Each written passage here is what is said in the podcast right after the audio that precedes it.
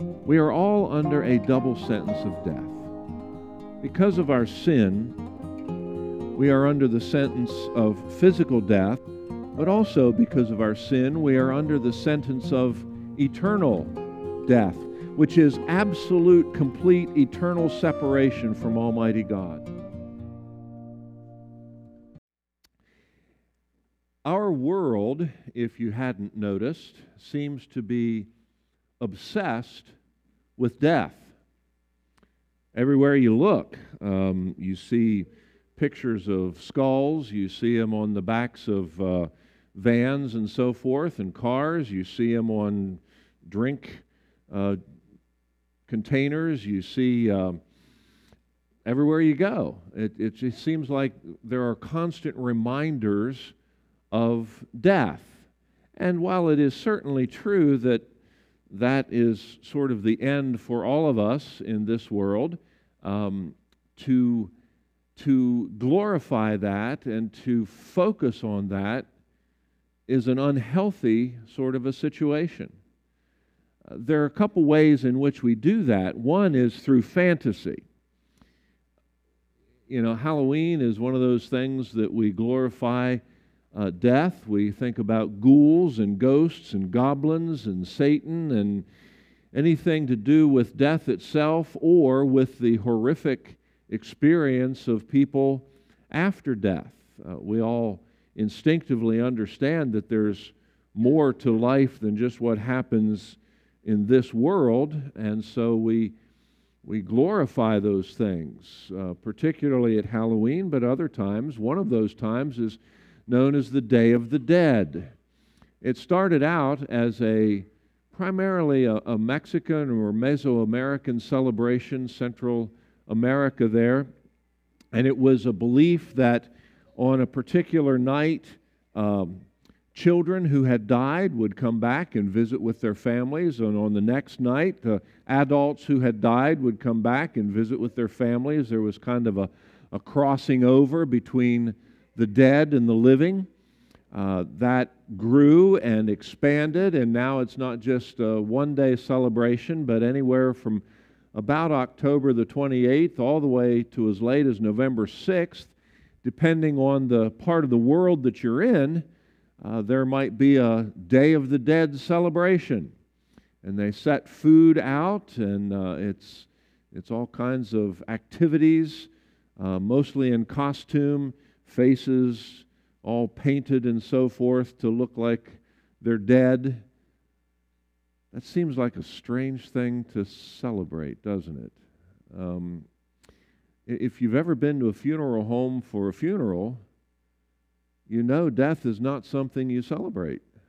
It's something you grieve, it's something you mourn, but we've turned it into a fantasy kind of thing uh, and then, of course, there's zombies. You know, that's a big thing in our world today.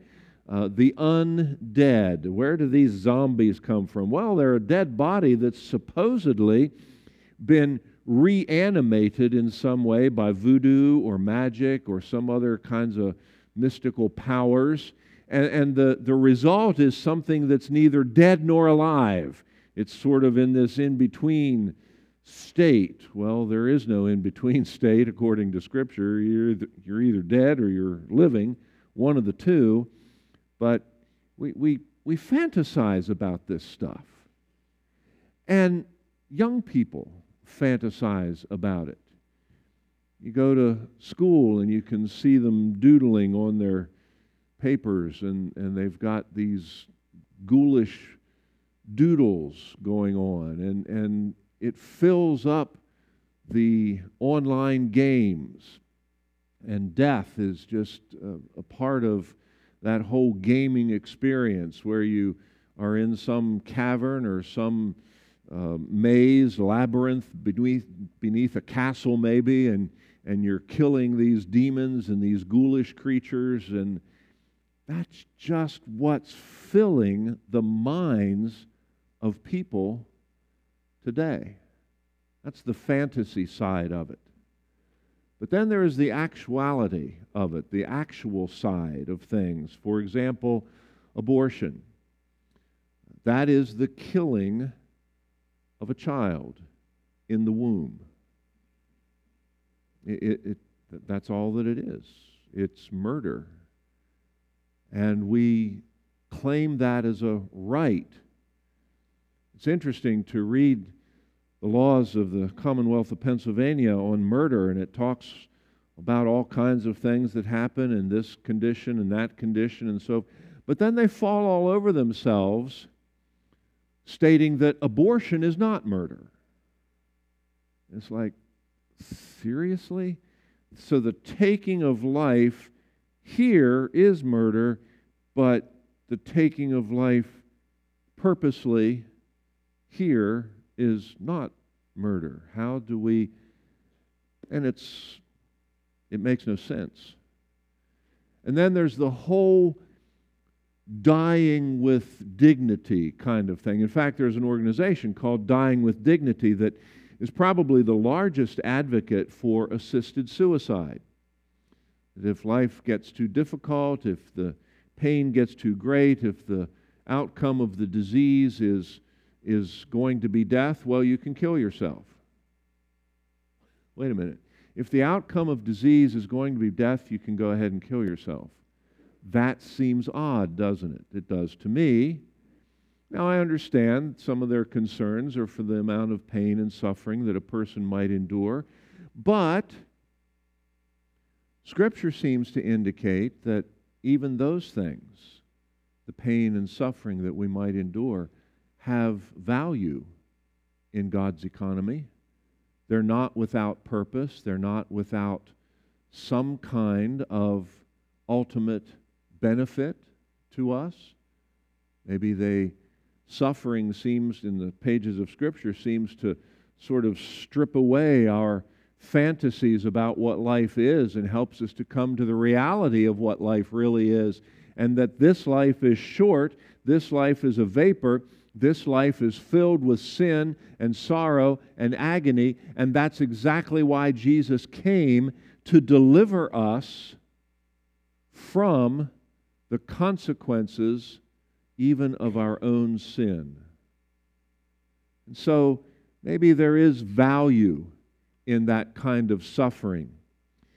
There's the Hemlock Society, although they reorganized in 2003. That's what I first remember hearing them as the Hemlock Society. They were kind of the premier group, or the at least the ones that got all the attention in the early days of the euthanasia and assisted suicide movement. But now, in 2003, they reorganized and they have a much nicer name. It's called Compassion and Choices Society. Compassion and Choices. Then there's, of course, Dignitas, which is based in Switzerland, and they have a tremendous online presence and anywhere from ten to twenty thousand dollars, you can go to Switzerland and connect with this group, and you can end your life. You think I'm making this up, don't you? There's Dying with Dignity in Canada. There's the Final Exit Network, which was kind of grew up out of a book called Final Exit. Uh, I think it was Derek Humphreys that, uh, that wrote that. Beloved, this world, in both the fantasy aspect of life and the reality, the actuality of life, is obsessed with death. We feel like we, we want to control it, we want to manipulate it. It's just amazing at how these organizations function. Why, why is there this intense interest, this morbid fascination? Well, I think it's the consequence of our fallenness as human beings. We are all under a double sentence of death. Because of our sin, we are under the sentence of physical death. These bodies do not last forever. But also, because of our sin, we are under the sentence of eternal death, what the Bible calls the second death, which is absolute, complete, eternal separation from Almighty God, suffering because of our sin. So, if that is true, then how can the unbelieving human being cope with that? Well, we can fantasize about it. We can turn it into something that that might be fun. So you see all these little skeletons painted up in bright colors dancing about. Doesn't that soften the, the picture of death a little bit? If, if, it's a, if it's like a party, then it must not be too terribly bad. Or we try to control it and, and think we're making death our servant. If we have to face death, we're going to do it on our terms. We're going to determine the moment of our death. We're going to determine the manner of our death. We're going to control death. If we have to face it, we're going to control it for ourselves. And all of those are simply futile human efforts at dealing with something that is the consequence of our sin. It's the consequence, it's the outpouring of the judgment of God against sin. And that's not something that you and I can control or manipulate or explain away. God is the source of life. Look with me at Genesis chapter 2, verse 7. God is the source of life. How, I mean, yes, death is going to come to every one of us. But how should we look at that event? How should we look at death itself? Well, first of all, we need to be reminded of the truth that is right here in the beginning of Scripture, right here at the beginning of creation, that God is the source, the author of life. Genesis chapter 2, verse 7 says this And the Lord God formed man of the dust of the ground and breathed into his nostrils the breath of life, and man became a living being. This is different from how God created the animals. He created the animals from the dust of the earth and He gave them life. But here, God is intimately involved in that. He imparts His breath into man. The word there is ruach, it's also translated as spirit. There is something different about us. We are created in God's image.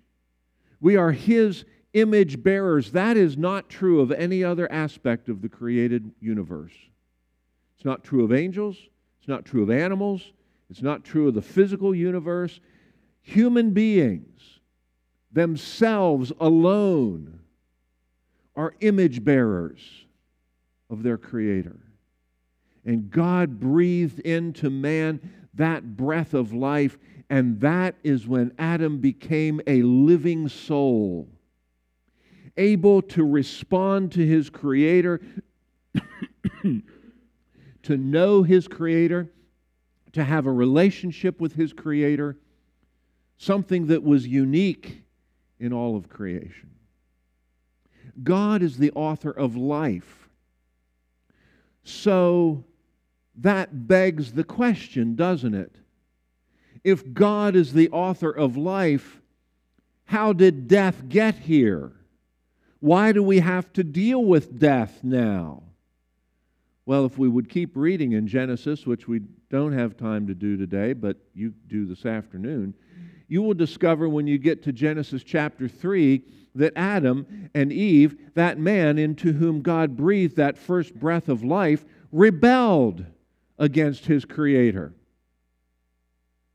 He did not obey the one command that God gave to not eat from the tree of the knowledge of good and evil. God said, Don't do that because in the day that you do it, you will die. And it's an interesting way that it's expressed there. It, it's kind of like this in English dying, you will die and continue to die until you're dead.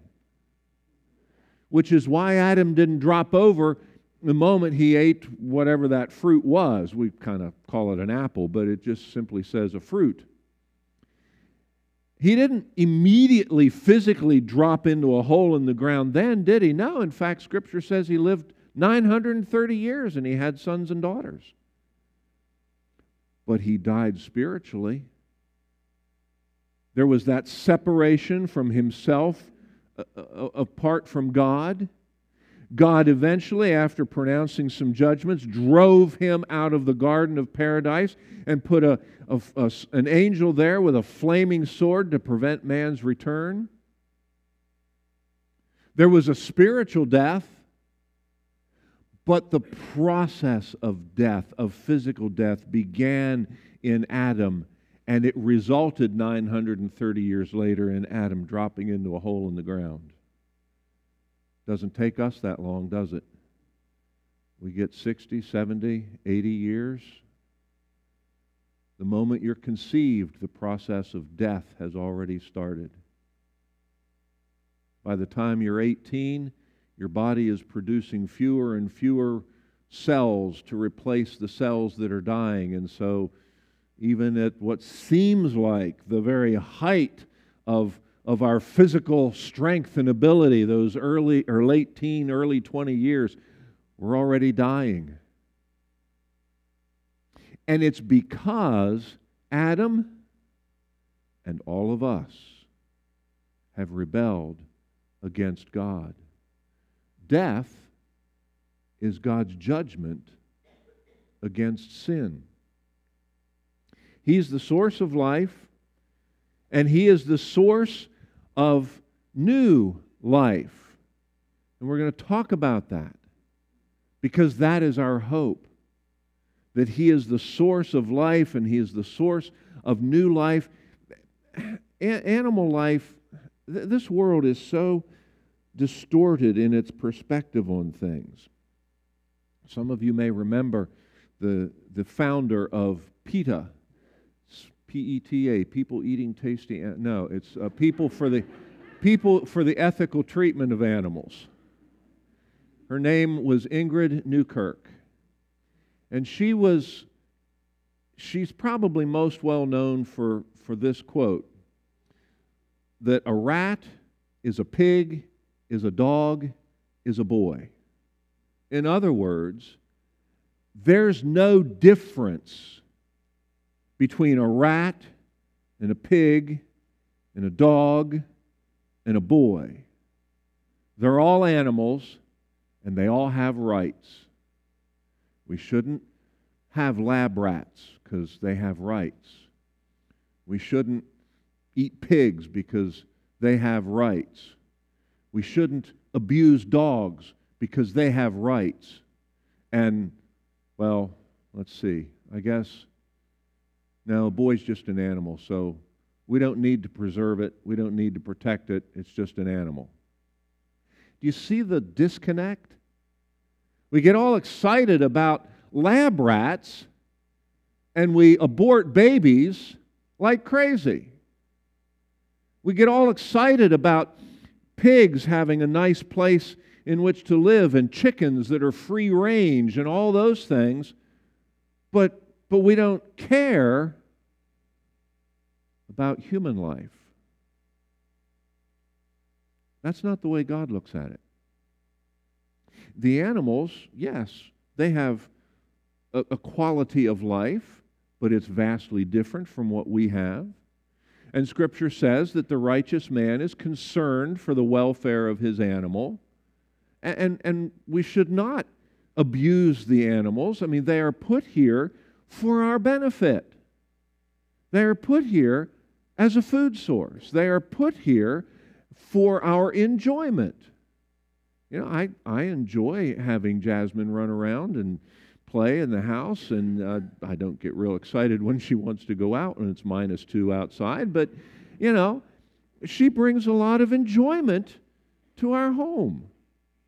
And you don't mistreat those animals but you also recognize that there is a huge qualitative difference between a human being and an animal. In this world wants to equate them. Why? Because this world says we're all here by chance. This world says that we've all just evolved differently. And so man is just a higher form of ape. And the ape is just a branch off the the pig tree or the rat tree or whatever. And, and, and it's just all a genetic accident that we're here. And, and so it really doesn't matter. There's no moral or ethical issues involved. It's just by chance. And if the dice rolled in your favor, go with it. But that's not what Scripture says. In fact, God has enshrined the value of human life in the Ten Commandments. Ah, I, am sorry, I skipped over Genesis chapter 9. Let's back up and take a look at Genesis chapter 9. This, of course, is after the flood. God brought judgment on the world because the world was own, every thought and intent of the heart of man was only evil continuously. Genesis chapter 6. And God brought judgment on that and saved Noah and his family and through them kind of restarted humanity. But sin bridged that flood barrier because Noah and his wife and his sons and their wives, they were not perfect individuals. They were not sinless individuals. And so, as soon as the flood was over and Shem, Ham, and Japheth began having kids with their wives, guess what? Those kids were born sinners because the flood wasn't designed to solve that problem.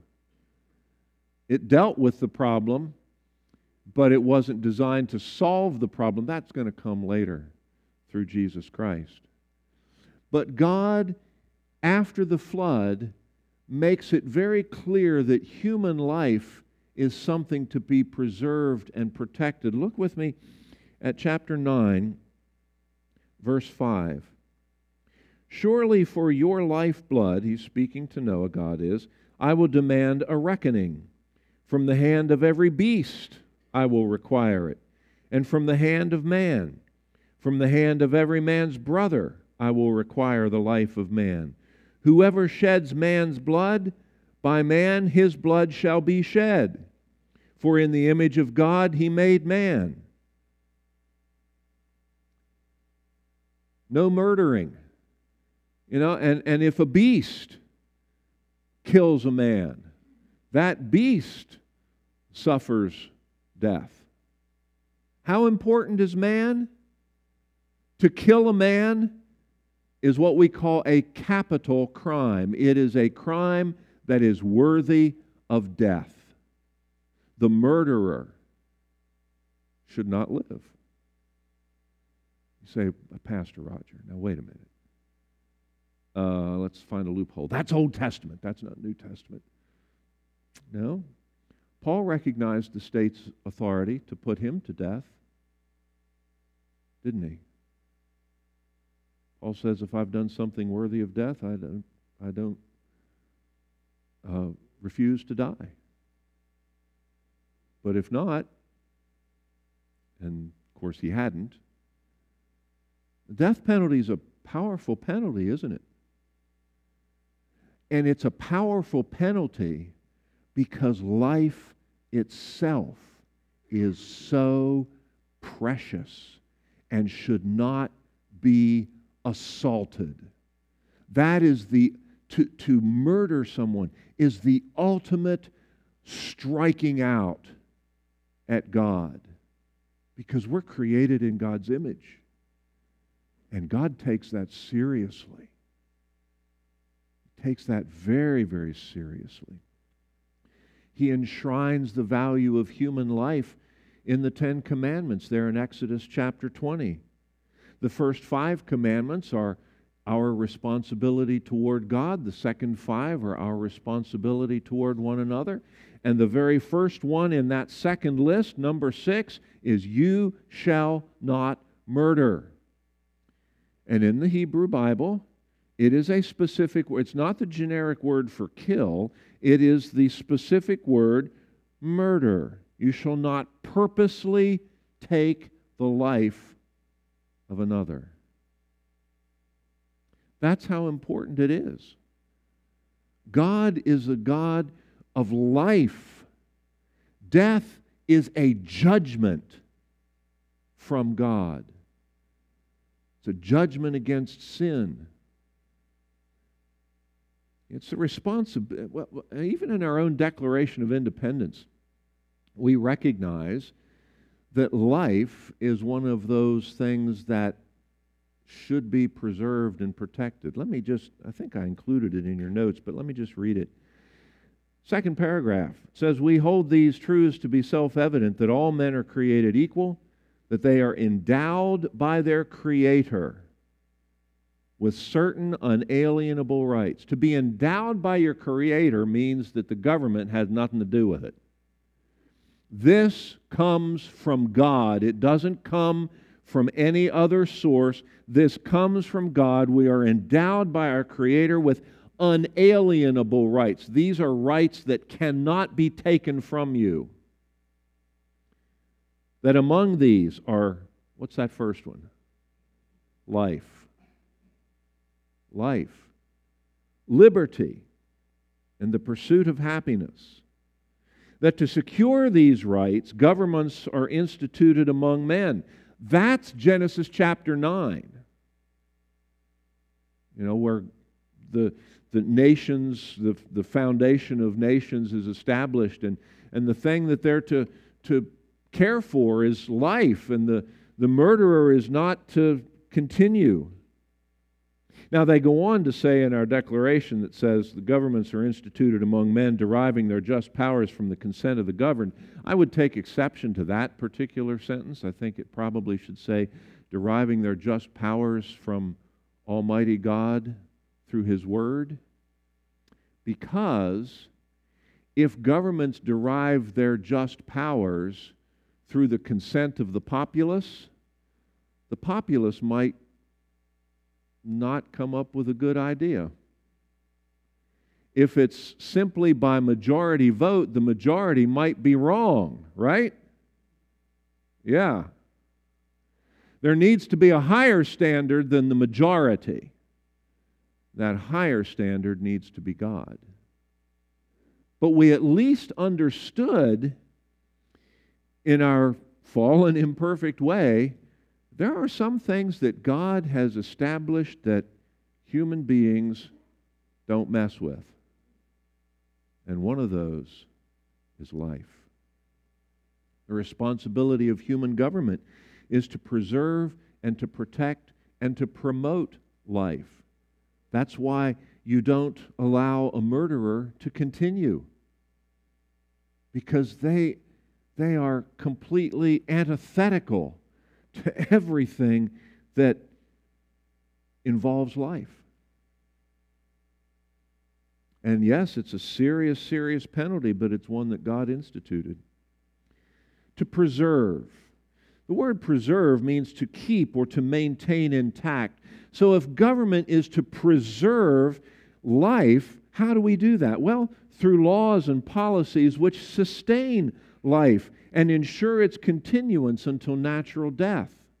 Natural death, not controlled, manipulated, death with dignity kind of death. What an oxymoron. That, that's, that's what government should be doing, is to promote life, to protect. The word protect means to cover or to shield from exposure, injury, damage, or destruction. How can our government protect life? Well, through laws or actions which prevent violence towards other persons at all stages of life, whether in the womb or in the nursing home. Abortion laws, well, Roe v. Wade was overturned, wasn't it? And we, we can rejoice in that the federal judiciary finally had enough sense to say this is wrong. But they didn't go far enough. Just like the founders of our country in the Declaration of Independence got part of it right, but didn't quite get the whole thing right. So the Supreme Court got part of it right, but didn't quite get the whole thing right because they simply turned it back to the states. And as soon as Roe v. Wade was overturned, you had numerous states just screaming out that oh, they were going to be safe sanctuaries for anybody that wanted an abortion. You come to us and we'll, we'll, because this is a right. So every state has to deal with it, including Pennsylvania. It is the responsibility of human government to preserve and to protect life, and Pennsylvania is not doing that. They are failing in their God given mandate. Now, we as citizens need to encourage our state representatives to do the right thing. To do the thing. We're, we're not asking the state to, to turn into a church. We're not asking for that, but we are asking the state to do what God says the state ought to do, and that is to preserve and protect life. Get rid of those laws that promote abortion. Get rid of those laws that promote euthanasia. Get rid of those laws that promote assisted suicide. But not only that, it's not enough to point out an evil, we need to do something about it. Promote those laws and policies which advance adoption, which advance quality health care at the end of life. Uh, reach out with compassion. I, you, you, know, you know why the Hemlock Society chose the new name and part of it was compassion? Because they're playing on our turf. We ought to be the most compassionate people in the world. We've received incredible mercy from Almighty God. That compassion that God has exercised toward us, we should exercise toward a lost and dying world. Okay, so there's an unwanted pregnancy. Is abortion the solution to that problem? No. Come alongside that couple. And by the way, it's never just the woman. We know that. Come alongside that couple. Maybe they can't, and maybe they shouldn't get married. Maybe they, they're of the, the, the temperaments that they just never exist together. I don't know. But but come alongside them with compassion and with alternatives and, and offer adoption so that life can be preserved. That's the calling that we have. One other thing to promote life. To promote means to contribute to the growth or the prosperity of something, to advance it in station or rank or honor. What can we do to promote life? Well, I think one thing we can do is stop tearing the family apart. Because it's in the family that life begins, right? We should, we should promote those kinds of policies that, that advance the family, that make it easy for a family to function, that make it possible for a mom to fulfill that greatest calling that God has ever placed upon her to be fruitful and multiply, to nurture those children, to be able to train them up in the nurture and the admonition of the Lord. You know, you can't deny it. When this nation was predominantly a nuclear family nation, with mom and dad, it was a strong nation. It really was. Was every family perfect? No. Did divorces happen? Yes. Did abuse happen? Yes, it happened. But not on the scale that you see it today. When churches stood up and promoted the strong family unit, when our nation understood that the strong family unit was the foundation of a stable society, we were a stable society. But ever since the family has been split apart and broken up, we have become an unstable nation. It was all done in the name of progressivism, wasn't it? It was all done in the name of greater liberty. Oh, we don't want, you know, these oppressed people, these oppressed women. Some of the most creative women I know were ones that stayed at home and cared for their family and did amazing things and honored God in doing it. But we've abandoned it, haven't we? So, the idea of a sanctity of life Sunday, the idea of sanctity of life goes way beyond just overturning Roe versus Wade. It's something that, that extends to every single aspect of life. There is an ongoing fight for human life and dignity. The predominant view in the world is that there's too many mouths to feed. I mean, we've got 8 billion plus people in the world. We've got too many mouths to feed.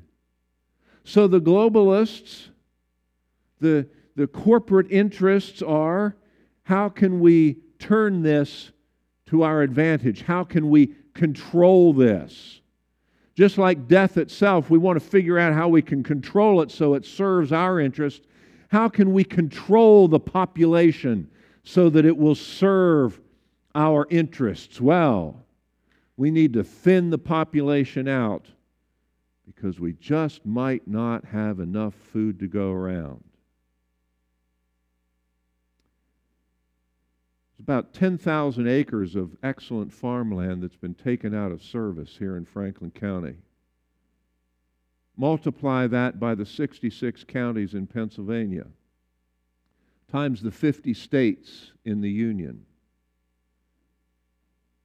We've got plenty of opportunity to feed the world, plenty of opportunity, plenty of resources. But the sinfulness of man is creating this crisis. This is not God's doing.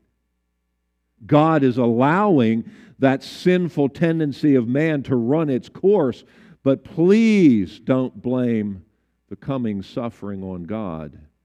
It's us. It's our sinfulness. It's tragedy. The fight for life is happening at every level of human society.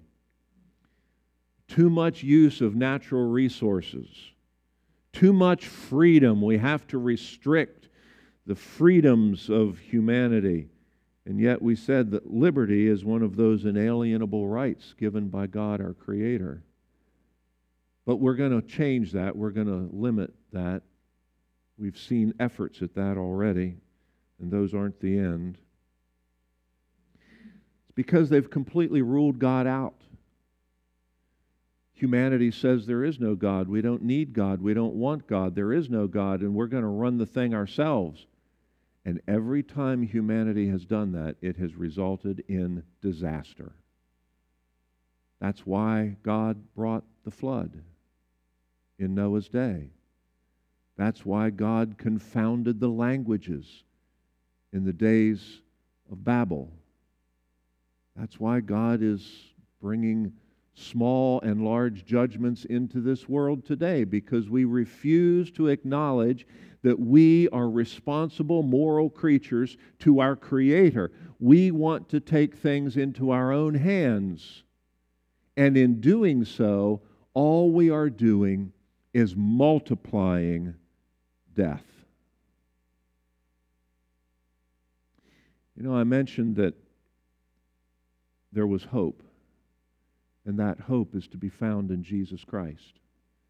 That hope is to be found in the transforming of our minds according to the Word of God.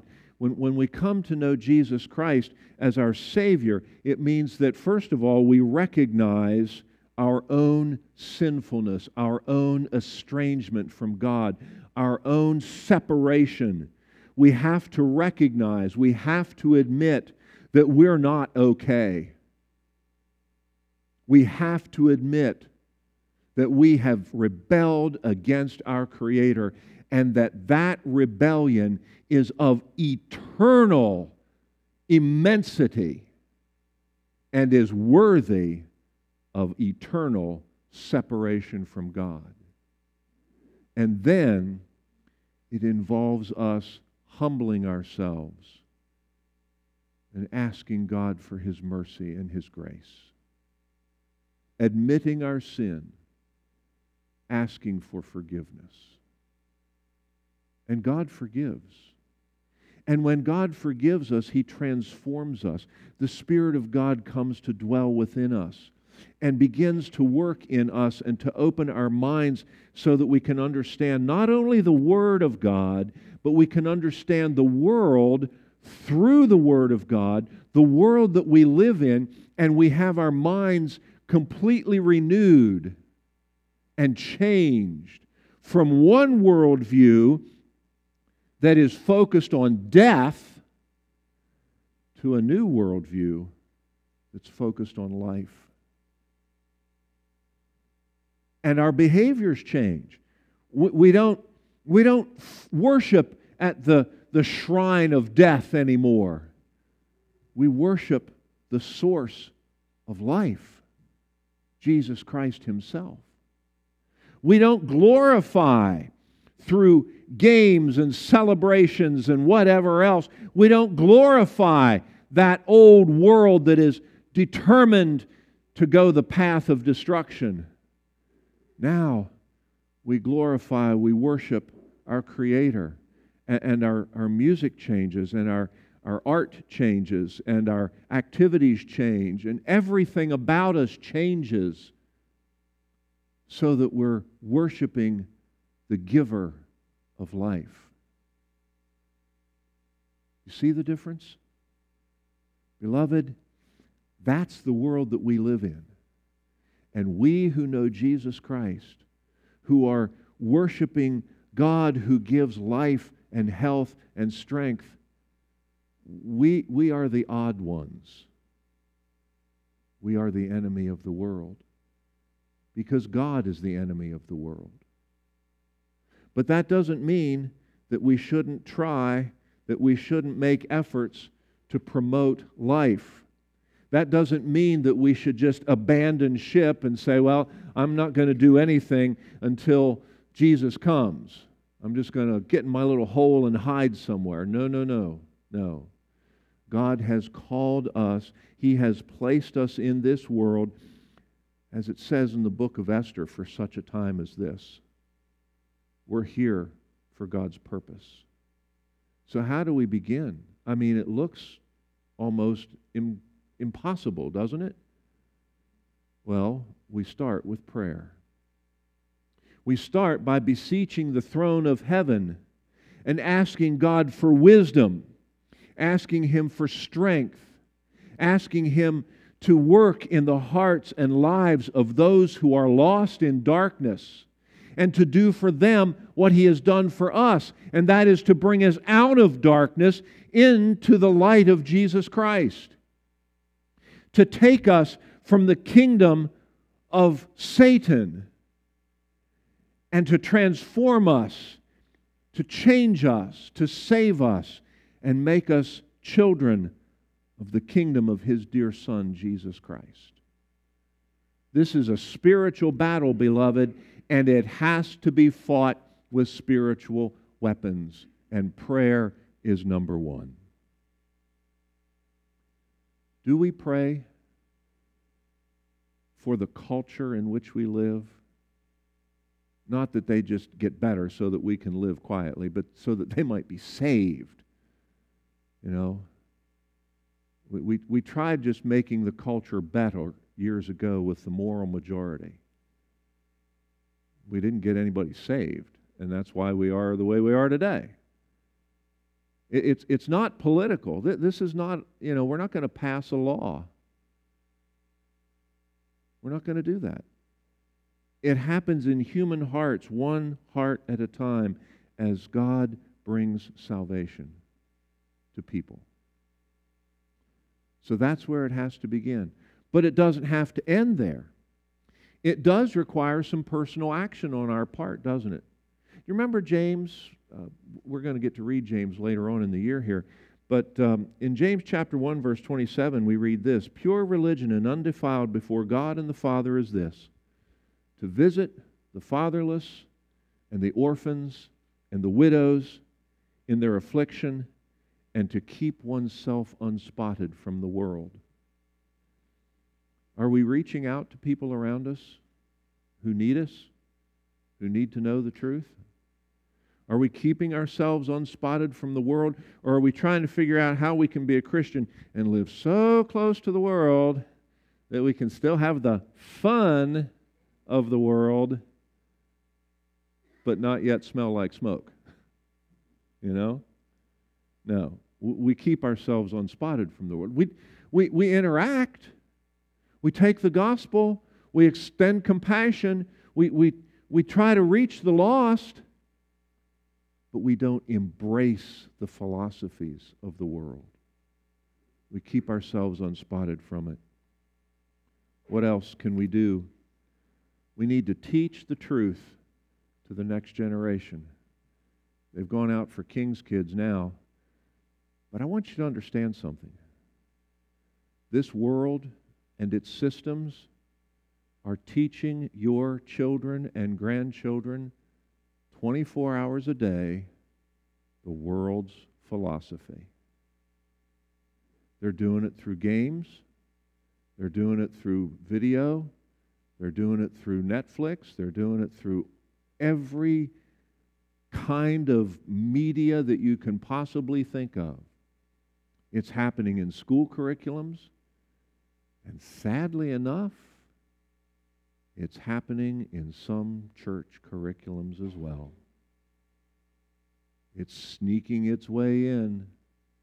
And, beloved, we have got to teach the truth all the time. Deuteronomy 6 talks about the importance of that family. There's the family. Talking about that family teaching to their children when they rise up, when they sit down, when they come in, when they go out, whatever's going on, you teach, you teach, you teach the truth, the truth all the time. But we haven't been doing that. We've assumed that other institutions are on the same page as us. they are not. They are not. And we got to wake up to that. So, those three things prayer, personal involvement, and teaching the truth that's how things will change. Will we be able to stop the onslaught of evil? No. Scripture says very clearly that when the Lord returns, he's going to wonder will he find faith on the earth? Evil men, Scripture tells us, are going to grow worse and worse. We, we get that. But we are salt and light. Salt preserves. It's like putting on the brakes. You know, the, the, the truck is going to go downhill, but you can at least apply the brakes and it might not get there quite as fast.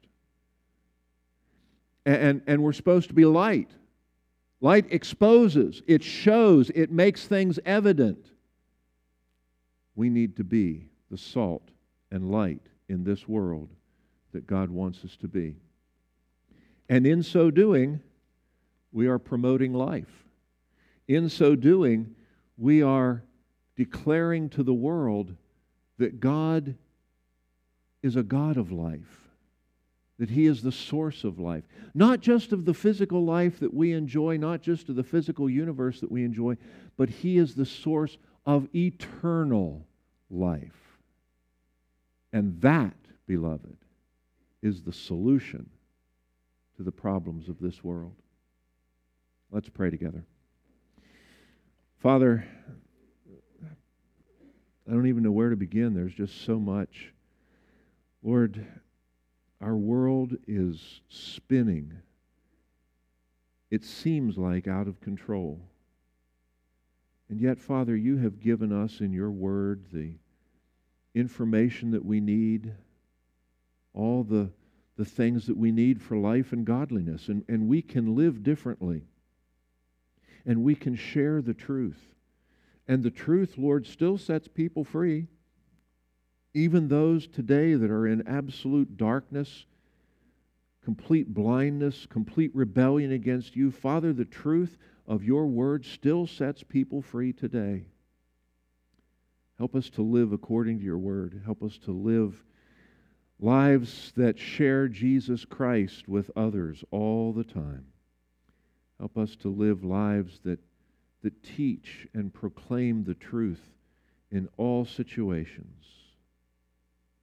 Lord Jesus, we pray that you would have mercy upon us, upon your church for having failed so often to, to be the salt and light that you want us to be. Father, have mercy upon this nation. So many millions are lost in darkness. And Lord, they're, they're just going along oblivious to the truth. Open their eyes, Lord. Help them to, to come to a knowledge of the truth, to know Jesus Christ as their Savior, to be redeemed out of that pit of hell into the glorious kingdom of Jesus Christ. Father, we pray that you would come soon and bring this rebellious, crazy world to its culmination. Oh Lord, how we long for you to be ruling and reigning.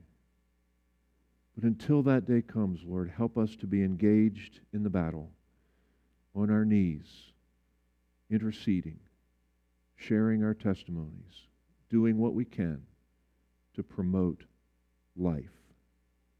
We ask it in your precious name. Amen.